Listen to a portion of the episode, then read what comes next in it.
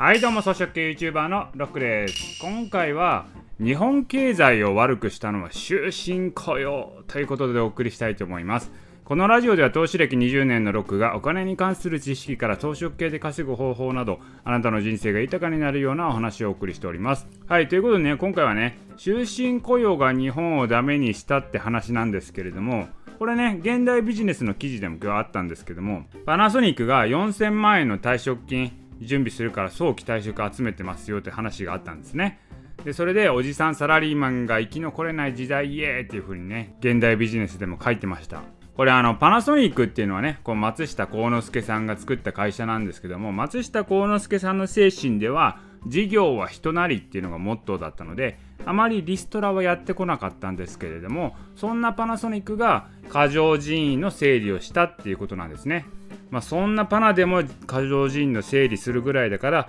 おじさんサラリーマンっていうのはこれから生き残れないんじゃないのみたいな話なんですけれどもこのね、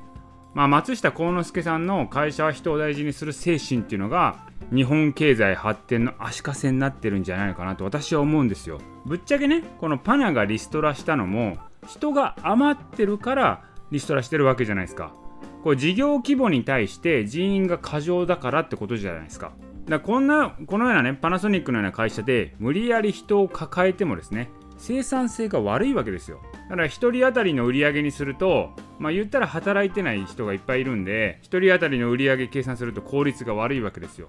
まあその分ね雇用が守られているからいいんじゃないのって話もあるんですけどでもね雇用は守られたとしてもこう日本全体の生産性っていうのは悪化する一方なわけですよ。でこれね日本全体で見れば今人手って足りてるのかどうかっていうと人手不足な状態なわけですよ。だって働き手が今どんどん減ってるんですからね。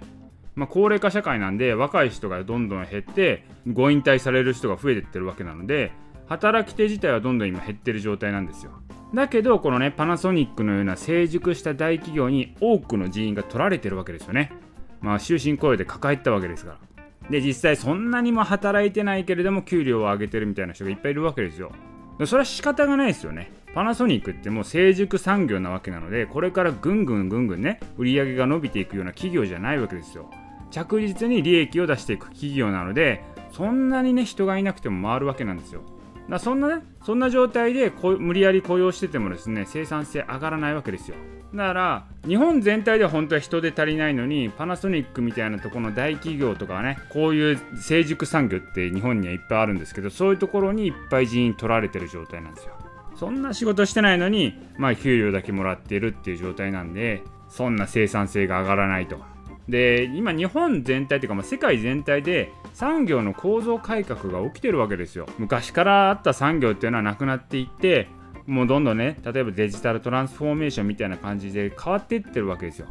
だから新しい産業新産業にもっと人員を補充できればですよ。日本経済全体的に生産性って上がっていくんですけどこのね終身雇用っていう人材の囲い込みによってこの人材のリバランスが起きないのが現状ですと。そもそも考えたら分かると思うんですけどずっと存続し続ける産業なんてないんですからと。そんなところに終身雇用で人員をね縛り付けるっていうこと自体がおかしいわけですよ。新しい産業に人員をね移動させる仕組みっていうのが本当は必要なわけですよ。だから例えばねよく言われるあのハンコ屋さんですよ。ハンコもですよ。デジタルトランスフォーメーションで電子署名になっていくわけなんですけどその電子署名を作る会社のね人手が全然足りてないみたいなもんですよハンコなんてもういらないのにハンコ屋さんにはずっと人員がいっぱいいるともう本当はね電子署名にこう移行しなきゃいけないんだけどそこを移行させるためのね人員が全然足りないとかそんなことになってるってことですよね。だからもうね、成熟産業に終身雇用なんていらないんですよ。こういう終身雇用の人材の囲い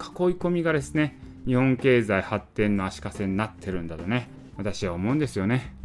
もっと新しい産業に人を送り込みましょうよと思います。全体的には人手不足ですから、全然足りてないですから、日本は。まあ、もっとね、新しい産業にね、人が回るような仕組みができるといいなと思います。まあ、これもね、本当人材の流動性の問題なので、まあ、国全体的にね、ちょっと政策を打ち出さないとなかなかね、難しいんですけどね。要は一回ね会社辞めちゃうとなかなかね次の仕事にありつけないみたいな仕組みがねどうもねあるんですけれどもそれもね本当だから人材がですねこう若いうちからもっとね流動性があったらいいと思うんですけど例えば我々世代とかもうちょっと上の世代になってから放り出された時に何もできないっていうのが一番問題なんですよね。もっと若いうちから人材はねいろんなとこね行って経験すべきだと思いますね。はい、ということで今回はね、日本経済を悪くしたのは終身雇用ということでお送りいたしました。今回の音声は以上です。